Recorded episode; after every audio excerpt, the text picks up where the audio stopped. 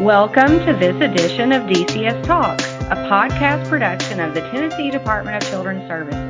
The intention of DCS Talks is to promote dialogue among child welfare professionals, foster parents, and the entire community about ways to prevent child abuse and neglect. I'm Serena Wilson, a training manager at DCS, and I'm your host for this edition. Today, I'm very excited to be interviewing Rosie Heath, who is a Deputy Compact Administrator for the Interstate Compact on the Placement of Children, otherwise known as ICPC, here at the Department Department of Children's Services. Many people may not be aware about what ICPC is, and that's why we asked Ms. Heath to join us today. Ms. Heath oversees the ICPC process that ensures safety, protection, and services to children in foster care who are placed across state lines. Ms. Heath has a long career in child welfare, including case management, supervision, program management, and more. We're very happy to have her here today at DCS Talk. Rosie, welcome to the podcast. I'm so glad you're here. Thank you. I really appreciate you asking me. Yeah. So, can you tell us about your current role with DCS and then tell us about your background in child welfare? Okay. So, as you mentioned, currently I'm the Deputy Compact Administrator for our Interstate Compact with the Department of Children's Services. I've been in this role since about um, November of last year. And prior to that, I actually was the program manager in the unit. So, I assisted our then uh, DCA, Carolyn Davis. I've been doing ICPC on and off for probably the last five to six years. So currently I supervise our ICPC staff and there's six staff that are, are program specialists in the Prior to that, oh my goodness, I think this is my, I always forget, it's either my 27th or 28th year. I think I'm going into my 28th year, I think. All right. I've done, you know, I've done it. So I've done, uh-huh. I, started I started with CPS actually when we were Department of Human Services. I went from there to the adoption unit. Great, great position, working adoption. Yeah. social services. I've supervised juvenile justice. Uh, that one's not my forte, so I don't take a lot of fame on that one. Um, but I did got back into adoptions and actually CPS. I've done due process reviews where if you've been indicated for child abuse, I've done those reviews. I help implement in our assessment unit the FAST assessment. I actually oh, trained wow. state. Yeah, that was a lot of fun, and I trained all state caseworkers on the FAST assessment when it first came out. And then I found right back into the adoption program and was recently supervising what we call post adoptions, which is our access to adoption. I still have a little communication with those folk and miss them uh, greatly um, because, you know, but all this experience really helps play into ICPC because we do it all. We work with CPS right. staff, we work with foster parents. I just got off the phone with a foster parent. We do, of course, foster care, adoptions, and all that good stuff. All that really helps play into this. Wow, I bet it does. It's, it's amazing how many different experiences really did prepare you to go into overseeing ICPC. It did. It really did. That's great. So tell us about the Interstate Compact on the placement of children. I, I know it's very complex, and could you provide a brief overview for our listeners? Sure. Complex is a really good word uh, for ICPC. Our state has several compacts, actually. Um, there's a compact for our children's that adopted, and we have our ICJ for our juvenile delinquent. Um, so ICPC, as you had mentioned earlier, ensures that safety and protection. We to make sure that our children that are raised across state lines are receiving those same service. So if they were, you know, in a foster home or with a parent on the street, and we're making sure that they're receiving their services and maybe doing a permanency plan with them, we want to make sure that just because they're out of state, they're receiving those same services if somebody's assisting them with that. So I, I thought I'd give you a little bit of history about Interstate Compact because a lot of people will ask me, what is it and why do we have to do yeah. it? It's actually a statutory law, and so you can find it in our statute. It's actually in, I believe, 36 1 200, so it's actually a law. So it's a compact that all 50 states have signed into, including D.C. and the U.S. Virgin Islands. So we have 50 jurisdictions. And I always say if anybody needs a home visit for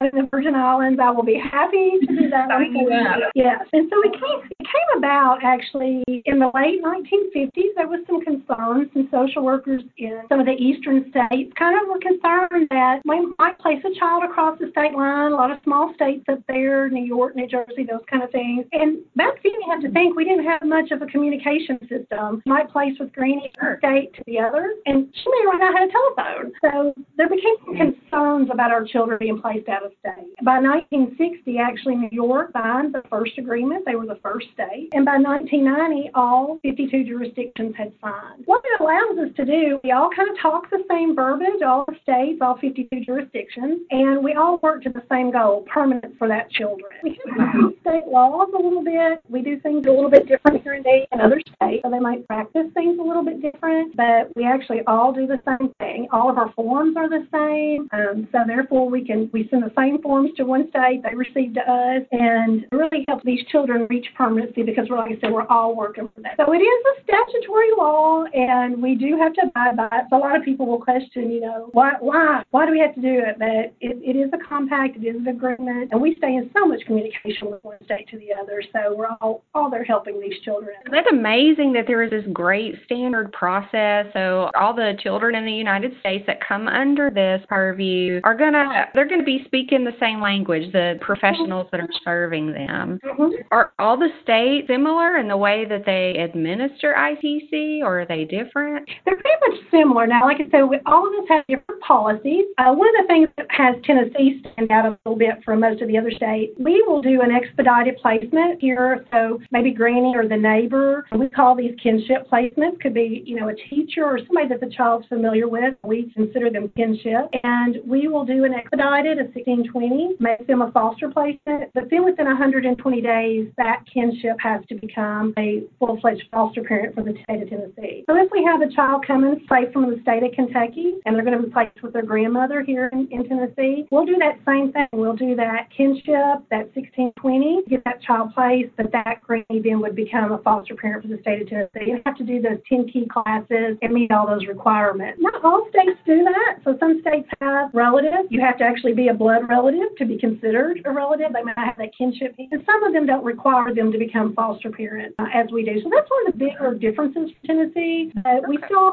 talk the same language. We have the same requests. We've asked for a relative study. If we need to in another state, we're going to ask for a foster study. Gotcha. So basically, we all talk the same language, but we all do a little bit of each state. So, what are some examples of types of out of state placements that may fall under ICPC? Okay. ICPC basically deals with four types of placement. One of them is preliminary to an adoption. So we all, if we're talking about a foster child and maybe they're ready for adoption and we are looking for recruiting outside of the state of Tennessee, we may select a family in another state, which is awesome. I work those quite a bit. I Got a lot of those going on right now. And we want to make sure if we place this child with this other family in another state, that the, you know, there's going to be somebody supervising them and that adoption piece is going to continue. So it's a preliminary to adoption. A lot of people don't, don't realize that we actually do private adoptions as well. So a big part of our caseload is a birth parent wants to surrender their child, their baby, their newborn. Doesn't even have to be a newborn, could be a child. And maybe they find another family in another state, or they're working with a private agency, an adoption agency, and they've located a family in another state. All of those actually come through our office, whether or not the baby's coming out of Tennessee or the baby's coming into Tennessee. We still want to make sure they're going to a home that's going to be supervised and that we're monitored before the adoption. So that's one of our placement types. Another your home, a regular foster home. That's our most familiar one I get. Uh, we're looking for a foster home for our child. Uh, we Mhm. also monitor youth homes and maternity homes and wilderness programs. Uh, there again, if you're foster, you have a foster child that needs to go to a residential treatment facility, it's going to come through us. We want to make sure somebody at that facility to meet this child's needs uh, and their behaviors. Those can also be private. So if you as a parent want to place your child or your child's got some needs or behaviors that maybe needs to be treated in a facility, you might find a facility out of state that meets the child's needs or maybe giving your insurance will only pay for certain facilities. And those also come through us. So we have a lot of private and independent places. Well. Okay. Uh, yeah, we, we do. A lot of people don't realize that. But again, just because your child's not in foster care, we want to make sure your child's receiving all the services that they need. Right. Them to the doctor and all those kind of good things. Right, sure. We also, of course, placements for relatives and parents. You know, we have a lot of parents that move out of state, or we've done diligence searches and we found relatives out of state. Um, and this one comes really into play if it's that parent is not making the placement. So, you know, you as a parent, you have the right to say, I want my child to go stay with Granny and Grandpa in Florida. And we do that a lot, especially during the summer, you know, during your usual times, we might do that. And you have a right to do that. But if there's some reason that you as a parent can't make that decision, whether the court's been involved with you or there could be a PS referral or something that's going on to where you might not be able to make that decision, we also work those places. We'll work them for the court as well. And then our last one is just adjudicated delinquents. I mentioned the other one, the other compact for ICJ for juvenile delinquents. Um, if they're going residential treatment facility, those come through our office as well. So we want to make sure if some other states send in a child here that has charges, we want to see what those charges are, and we want to know, make sure that this child is being watched and monitored here in the state of East and vice versa. So those are kind of our four types of placements that ICP um, it falls under their purpose. And there seems like there could be so many different situations and so many different ways that it applies. It, I'm sure there's a lot of regulations associated with ICPC. There are a lot of regulations, and we get so many questions, and we never mind if you email us or call us and say, this is what I've got going on. Does this need to go through ICPC? And sometimes we really have to talk about it, and we, we have to discuss with our legal and, and maybe the other state. We call the other state and ask them their opinion too. So ICPC, to keep us all regulated, we do have 12 regulations that keeps us all working the same path. And just depending on what you're asking for, whether it's an approved foster parent that might be relocating and taking the child, or mom is relocating and taking the child, or you have an emergency situation and you need to get this child that's in foster care. Maybe they just came in today and you need to get them placed with a relative, you know, in Florida tomorrow. Our regulations really keep us all working the same and keep all the states again speaking that uniform language and those those forms are all the same. There are a lot of things that go into ensuring safety and well-being, and that the child is getting services. And we make referrals to other states, and other states make referrals to us. What are some examples of kinds of things that a state may ask us to do to ensure that safety, protection, and, and well-being for a child that's in ICP? Okay. So currently, my staff, we hold about 2,000 ICPC requests. So we have a huge case um, and they're only about 50. So about half of them are Tennessee children that we're asking to maybe place out of state. And then half of them are other states that they're asking to place in Tennessee, whether it's with a relative, a foster parent, or a residential or an adopted place. So the one thing we ask if another state is wanting to place a child here, the first thing we're going to do, learn all we can about that child. And then we're going to ask our local, wherever that placement might be residing, let's say if they're in Davidson County, we're going to ask them to go out and do some type of a home study on this family. And we leave that up to the region as to if they feel this person, you know, can meet the child's needs with everything that we know about the child and, and make sure they're going to be safe. Once we give that approval to that other state and they place the child here, we would ask, say, Davidson or whatever region it was, to assign that child for supervision. That's our big thing. We want to make sure somebody is seeing these children, uh, making sure getting their education and their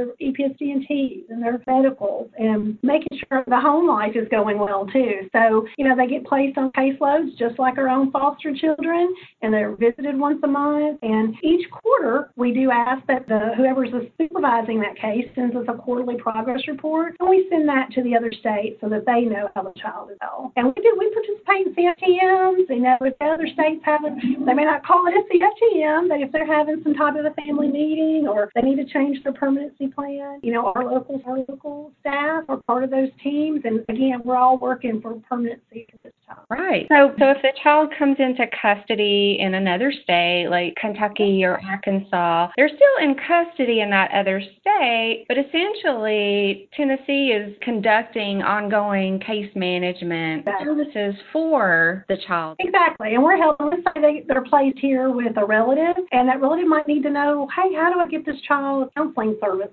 We may recommend here you can do X, Y, and Z. We can assist that family with applying for TennCare or, you know, whatever that they need too. So we would assist that child just like if they were still in that state that has custody. And you're right, there's if they're in foster care in another state, they allow on the responsibility of that other state, but we're that person watching them and making sure that their needs are being met while they're here in our state. You know, and if that's not going well, we want to be sure we let the other state know and know our concerns and, and we would help. What can we do to make sure that this child is stable and this placement can remain? TennCare and insurance is not your specialty area, but that is something that ICPC assists with, right? Is to try to make sure that the child's health insurance transfers or that they pick it up in another state. And we have a whole other team that works on that. But I know that you all get the ball rolling. We work very closely with our health advocacy unit. And actually, whenever we have a child uh, that we may be thinking placing out of state, we're alerting them so they can already start looking, what is this child's need? And so once the child moves, we are again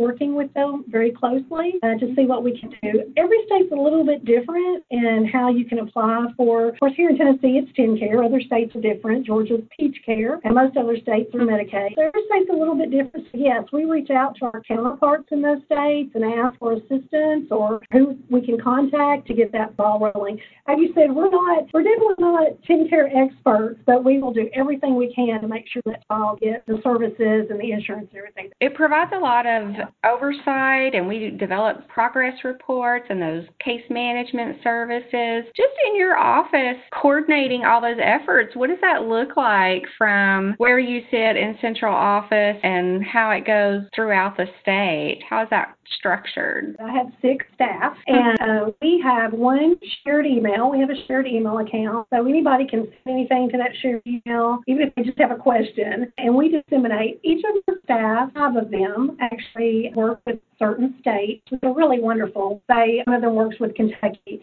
Um, she's a great working relationship with her counterpart in Kentucky, and she can assist you if you've got questions about Kentucky. So they learn their state, they know their state. Right. One of my staff does only residential facilities, so she would work any residential coming or, or going, and she can answer any question about those treatment centers. So once we receive requests, we're going to work with the case. If it's a if it's a Tennessee child, we're going to work with that caseworker. There might be some additional information we know, but we're going to keep that caseworker updated where we're at. We've sent it to the other state. We're going to make sure the caseworker knows we've seen it. And anytime we look for progress, we try to reach out every at least every 60 days. Hey, what's going on? We're looking for a home study. You know, we need to place our child. So we try to keep up with that every 60 days. Unless there's something that it needs to be quicker, um, if there's a court order or something, we reach out at 30 days. So then we're trying to get those back to our workers so that they can make those placements. We're available for CFTMs even before you might send the request in if you just want us to be involved in a CFTM to discuss how the placement's going to go uh, or how to proceed. And, you know, we're here to answer those questions. So that's what we do. Like I said, my staff, we, we cover 2,000 cases. They each have a caseload of about 300 cases each, 3 to 350.